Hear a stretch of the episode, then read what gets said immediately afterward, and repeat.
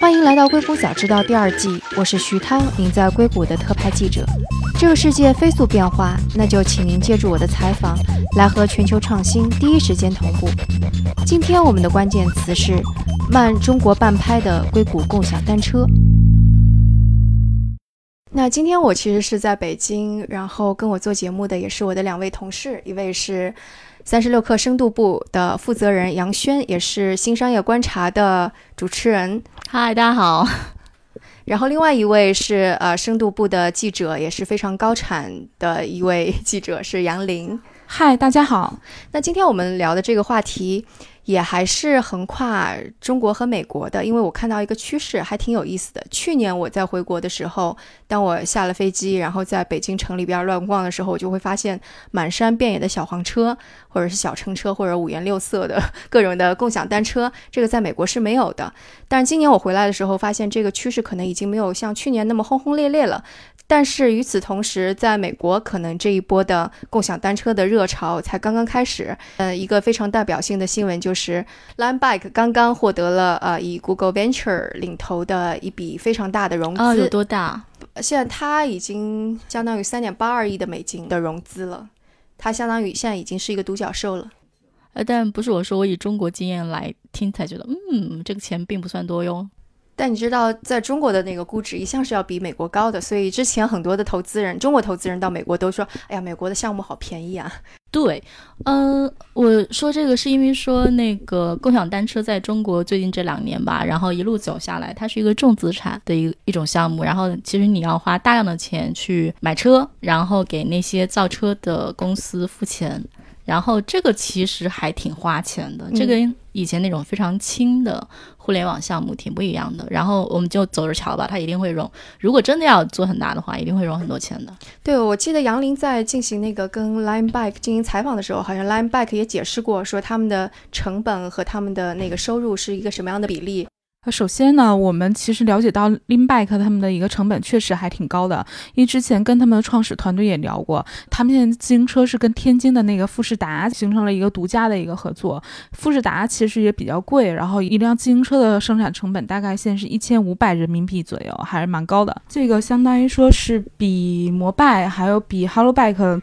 这些比较重。比较贵的单车还还要贵，但是有一个问题就是他们的收入其实会比国内更高，同样是半小时一块钱，但是人家收的是美金，六倍多一点点。对，然后所以他们当时就我采访 Brad 就是包周家的时候，问他为什么会去美国，就他给我讲了几点原因嘛，其中觉得说美国那面不像国内这面，当时 OVO 还有摩拜就是打得正酣，就市场竞争压力没有那么大。其次就是因为那面的收费更高，然后收入相当于说可能就会比国内这边会更可观吧。然后另外一方面就是我觉得跟创始人团队可能也有关系，因为 Brad 他之前其实他在来去昆众做投资人。之前他是腾讯美国的总经理，那我们可能稍微要解释一下，就是 Line Bike，我们刚刚说他得到了 Google Ventures 的投资，但是他其实是一个中国血统的公司。对，哦，它的创始团队基本上都是来自于中国。所以你刚刚说的那个 Brad 就相当于是 Lineback 的董事长跟加 CEO。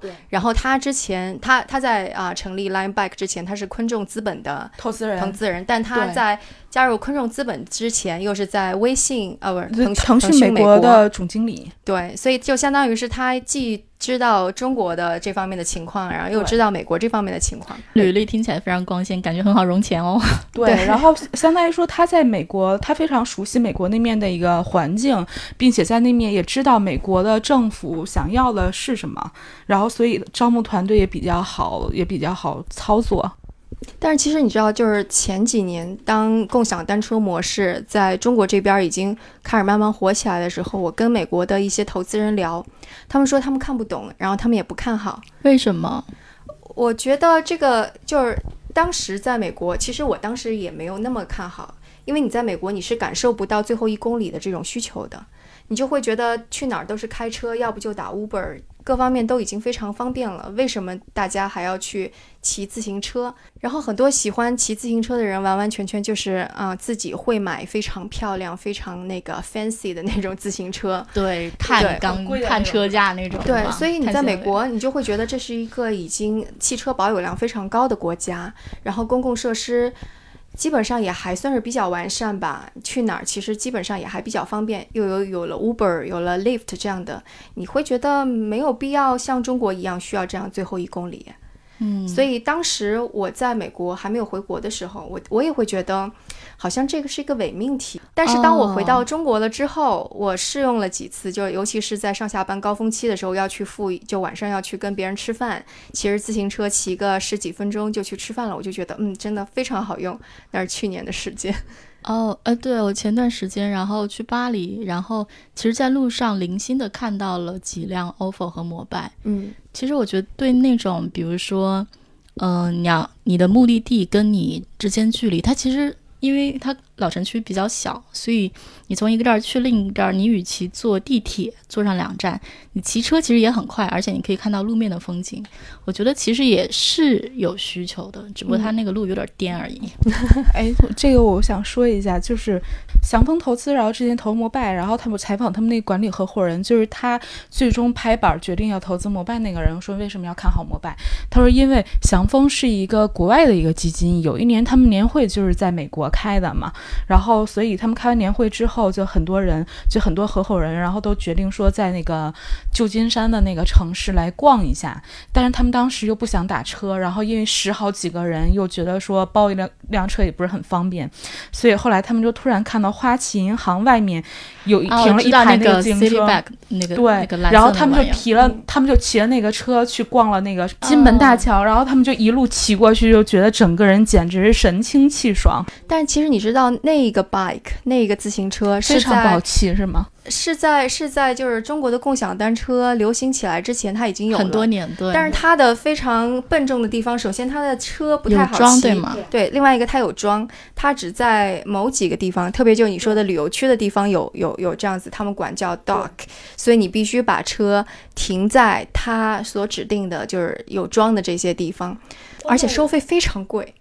对，而且只能刷信用卡哦，那个。然后后来，所以祥峰的人回来之后就觉得，哎，这其实在放在国内应该是一个非常好的模式，因为他觉得中国人可能都会骑单车，并且中国的这么一个城区比外国相比可能会更密集，然后人们对。最后一公里的一个出行需求可能会更大，所以他说他在回国之后，在不不断的去找看国内有没有类似这样的项目，后来找到了摩拜。还有就是为旅行者服务，有一种站在一个板儿上，然后你把着一个东西，有点像就是滑板车，呃，就是滑板车嘛，那就下面俩轮子那种。对，就是滑板车车啊，对，就那个东西。对，就是你在你在旧金山，你或者是在你在美国会发现一个特别有趣的这样的变迁，就是刚开始的时候大家都不看好共享单车，或者有共享单车也是我们刚刚说的有装的，而且是市政府给你发一个 license 发一个执照，你才可以执行的这样的一个东西。然后到去年的时候，也就差不多 Line Bike 成立的时候，渐渐的会有这种无装的，跟中国的模式非常相似的，就是照着中国抄的这种无装的共享单车。然后到今年大概二三月份的时候，我突然就发现旧金山漫山遍野都是这种滑板车，停的到处都是。但是就是呃，Bird，呃，就相当于是 Line Bike 的另外一个竞争对手，叫做 Bird，就小鸟那个。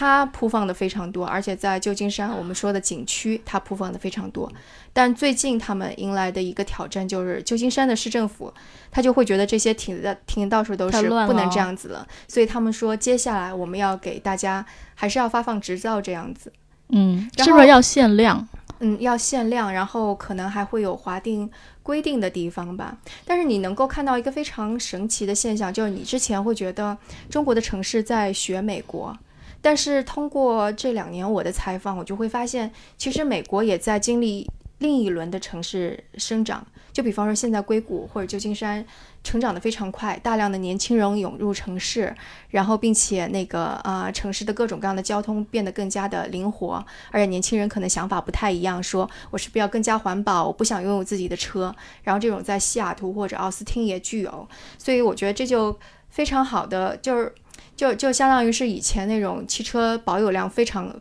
量高的这样的一种状态，在这种新的城市扩张的过程当中给变化 disrupting 了。嗯，然后就就你就会觉得这些城市现在跟北京、上海、广州面临的问题是一样的，年轻人越来越多，年轻人喜欢夜生活，年轻人不想拥有自己的车子，对就这种状态。对，就是不管这些公司怎么挣钱吧，至少我觉得作为用户还挺幸福的。诶，那你你们会觉得，因为在中国，像共享单车其实轰轰烈烈一轮又死了一轮，那对你们会觉得，当这种模式复制到美国之后，这种死亡 因素可能在美国会会会也同时产生吗？这个也是我特别好奇的一点啊，嗯。因为其实当我们现在谈中国的共享单车的时候，我们其实比较会觉得说，现在这个局面就是，呃，最大的两家公司摩拜，然后已经被美团收购，全资收购，然后呢，另外一家 ofo 我们也觉得岌岌可危，就是感觉就是被收购在即吧，感觉撑不了太久了。然后我们会觉得说，这个其实是跟中国的资本状况很有关系的。首先，资本都非常着急，然后非常拼命的去 push 这些公司拿大量的钱，然后拼命的 push 这家公这些公司去疯狂的投车，以及疯狂扩张，以及疯狂地打价格战。当快速的烧掉大量资本之后，然后这些公司就难以避免的走向了说。我难以自己独立成长生存，然后我要被一家巨头收购的这么一个状况。这个状况太依赖资本了，导致说一轮跑下来之后，然后就感觉是脚步很不稳的，然后跌跌撞撞的走到了今天，感觉已经已经快要跑断气了。但是我觉得这个也是我好奇，比如说美国的竞争有这么残酷吗？大家有没有这么着急？以及说，我觉得这跟几家巨头的心思是有关系的。比如在国内，像阿里和腾讯都很看重这些东西，因为他们会希望，他们挺不安全的，就是心里挺有不安全感的，会觉得说我需要掌握一个大的线下流量入口，那不管怎么着，我要先站住。那在美国，我不知道像 Google、Facebook 这样的大公司，他们有这样的心情和心态吗？我觉得可能 Facebook 这些谈不上，但是你拿一个跟共享单车比较相似的一个领域，那就是呃打车、共享打车，那就是众所瞩目的 Uber，肯定就是一个急速扩张，然后扩张到整个公司文化都崩坏了，结果现在不得不 CEO 和创始人被赶出去，然后现在慢慢重新来，慢慢恢复的这样的一种状态。所以我觉得，当在资本面前，中国跟美国的差别没有太多不一样的地方。然后现在我觉得，呃，我我现在不知道说接下来这个资本往这个这个领域涌入会有多厉害，但是你起码已经可以看到一些苗头了。就比方说我们刚刚提到的 Lime Bike，它现在已经是个独角兽公司了，然后 Google Venture 什么的都在往里边注资。那 Bird 也几乎就是现在已经有四十亿美元的估值了吧？拿到的拿到的融资也是以亿计算的这样的一个量。然后我同时也看到在就在前几天，Lyft 也就跟 Uber 竞争的这家共享打车的服务，它是收购了呃 Motivate 这一家已经存在了有一段时间的共享单车的这个这个这样的一家企业。那我觉得基本上你可以看作，比方说 Google Venture 为什么要投就 Line Bike，你会想它可能需要的是跟地图相关的这些数据。那我觉得多多少少就包括现在 Apple。就是前几天的一个新闻是，他重新又开始做他的 Map 的业务，地图的业务。对，看到了它重新又要做起来，那他是不是也会想，我要更多的数据？我接下来是不是也要投资一家这样子的，能够搜集更更多数据的公司？数据，对对，我觉得在数据面前，所有的公司都会有恐惧。我的数据是不是够多？我能不能在数据战争当中能够取胜？这个跟中国的逻辑是一样的。所以我觉得，也许接下来资本还是会往这方面涌入，然后希望得到，就不是说得到这些公司它本身的业务，而是说我是不是能够得到这个背后的这些数据。哎，现在 Uber 是不是也推出单车业务了？它好像推出了叫叫呃叫 Uber Jump，哎，但是我觉得你刚说到那个四十亿美元估值，我还挺惊讶的，嗯，已经这么大了。哦，现在是二十亿美元估值。哦，那还好。对，二十亿美元估值，我说说错了。二十亿美元估值对应了多大的订单量？嗯哎，我记得说 Brad 跟我说，就他们 Lamback 呃已经在全美已经做到了第一，无论是单量还是说他们铺车的数量，都做到了全美第一名。当然是他跟我说的一个数据，他说他们现在总骑行次数是一个四百万次，但这个如果放在中国相比，这呃其实是一个很小很小的一个数字啊。我们好像一个月就某家公司就会有几千万次。OFO 曾经宣布，他们最多的时候一天就有两千万单。那我真的觉得这个就是美国跟中国的差别，因为你没有办法想象在美国那种中西部，就是那种对 那种撒出去的城市，大家骑着一个自行车出去，我觉得这个还是挺难想象的。基本上还是人口比较密集的城市或者大学城有有有这种希望。嗯，对。然后包括你说的那个 Lime Bike，他们号称自己会跟各种各样的城市有合作，对，有签订一些独对家。但是但是你知道，像那个在这方面比较有优势的是那个 Motivate，就是跟 Lyft 已经被收购的那一家，哎，为什么呢？因为他做的早，然后它在就比方说，而且它的商业模式其实已经稍微有一点稳固了。它的商业模式就是，你会看到 Motivate 它的车子上面都刷着什么福特呀，或者就有一些大品牌的广告，所以它已经跟广告商已经有合作了。另外，它是它应该是有有装的那种，嗯所以他基本上进入一个城市就会跟城市政府去谈，这跟其他的不太一样。其他的就是我不管三七二十一，不管城市有没有规定，我先进去了再说，我先他的投放了再说。founder 创始团队是什么背景？是美国人吗？还是怎样？对，他的创始人是美国人，对，我觉得这可能，比如说，我觉得中国背景的团队可能就会不管三七二十一就硬投，但是，就大家之前就是强投，然后后来车子全都被美国政府给没收了嘛。对这个事儿，其实就是想说一下，因为我们之前也采访过 OFO 出海，然后无论是 OFO 还是 Lineback，然后就都跟我们聊到说，其实他们在海外做共享单车最难的点就是如何去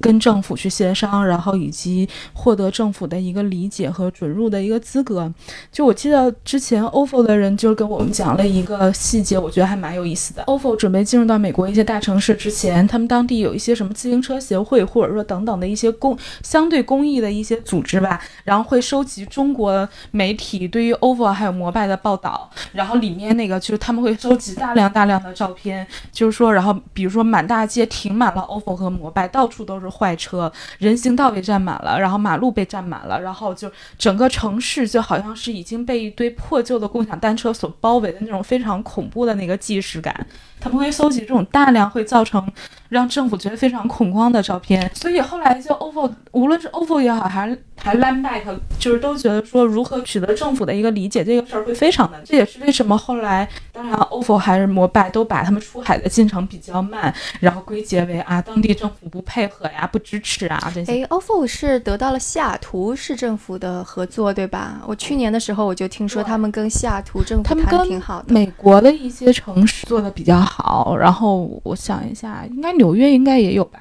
西雅图怎么样？我也不太确定，但是我当时是去年夏天的时候，我在西雅图做一个跟出行也也有点相关的报道，就说西雅图的市政府是对这种创新性的出行非常的积极。哦，好像是这样的。Limebike，我因为我后来做他的稿子，就搜资料的时候，发现好像也有媒体专门写过说，Limebike 在西雅图其实做的还是非常不错的，而且还写了很长的一篇稿子来分析为什么 Limebike 会在西雅图就是做的非常的好。嗯，中国政府有有有管制吗？这些？后来开始管，对，但是现在管制还挺严格的。就我最近刚刚听说的一个消息是，但这个事儿现在还没有没有经过证实，就是北京市政府应该可能不排除在未来，就整个北京市共享单车的总量不能超过一百万辆。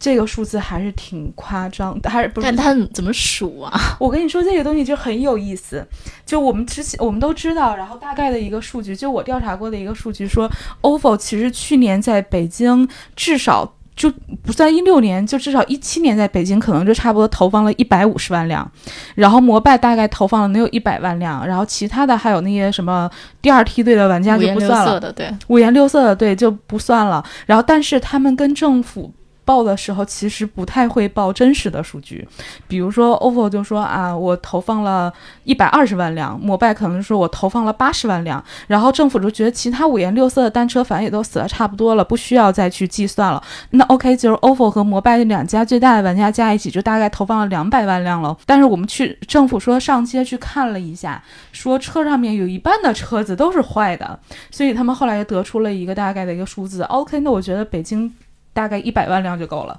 但这个好像是内部人传出来的一个说法，现在还没有最终确定下来。嗯，其实现在旧金山在争论的也是说应该发多少的 license，license 就是说有多少的牌照可以投放多少的车。然后其实这两方就是争论特别厉害，一方面说如果投放太多，那整个旧金山本来路况就很差，本来路况就是老城区特别差，堵满了这些车，那怎么办？另外一方面说，你去看旧金山有那么多的人，那么多的人就是。他就几乎每个家庭都有车，但他们都不用把车放在自己的车库里边，还出去打车。那为什么我们不能够多投放点这种公共设施的东西，让大家拥有的车少一点呢？就另外有人就有这种的 argument，有这种争论，其实争论的也是类似的事儿。嗯，对。但是我觉得，因为中国在这件事情走的比较早嘛，所以我觉得现在看起来，我们即使中国人是作为中国人，也觉得先管管是个好事儿。对，尤其是我觉得，就是中国市场过去两年竞争太疯狂了，然后导致运营跟不上。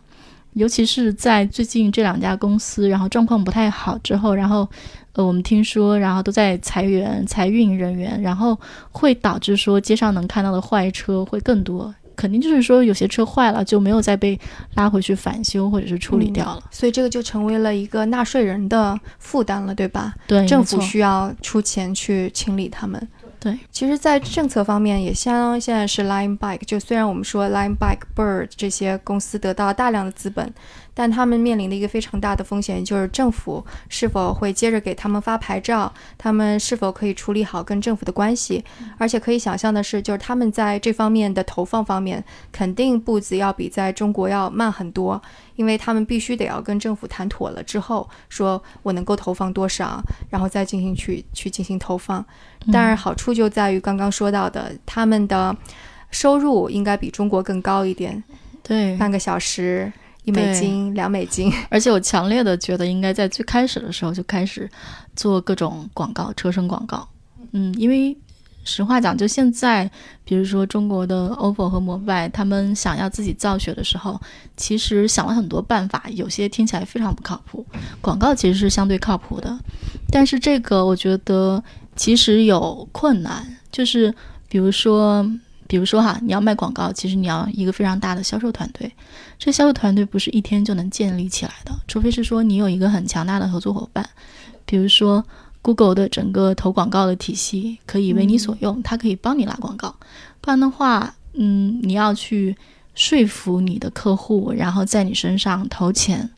这个还是蛮蛮蛮重 To B 的一个活儿，销售的活儿不是那么好干的。所以 Line Bike 拿到 Google Venture 的钱。多多少少也能够拿到一些这方面的资源，也许，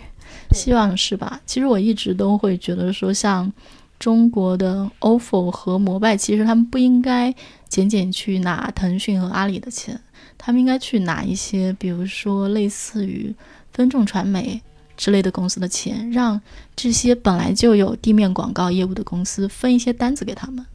Make sense，但是我觉得说拿到钱投广告也不意味着说你一定能投得了，因为我之前跟摩拜投资方聊过，说为什么摩拜当时没有去一开始做广告的事儿，他说有几个方面原因吧。其中肯定，当然最重要的一个原因是觉得摩拜当然跟 OFO 竞争太激烈了，就投 没顾上是吗？对，没顾上，然后投车呀、投放啊、运营啊等等竞争啊等等等这些就占据了他们大部分的一个精力和带宽。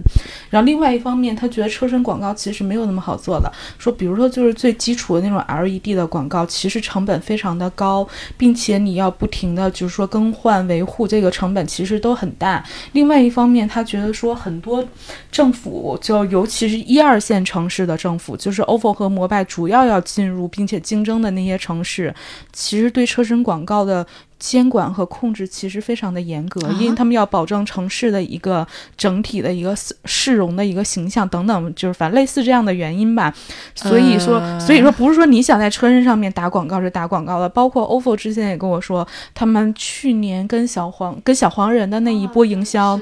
然后也是。之前，然后跟政府部门他们的那个什么 GR 部门，好像也经过了很多的努力，然后才达成的。所以，好像车身广告这事儿没有那么容易做。所以，他们现在基本上，你看车身广告也主要是在一些三四线城市在做。我觉得这个事儿其实难道不应该是说看政府已经有的规则是什么吗？因为所谓线下广告其实是存在很多年的东西，按道理说应该有规矩的。嗯，但中国的问题不就是说它有一套法律法规，但是同时有一套政策，你这个政策就是不可捉摸的。对对对，希望美国能好一点哦。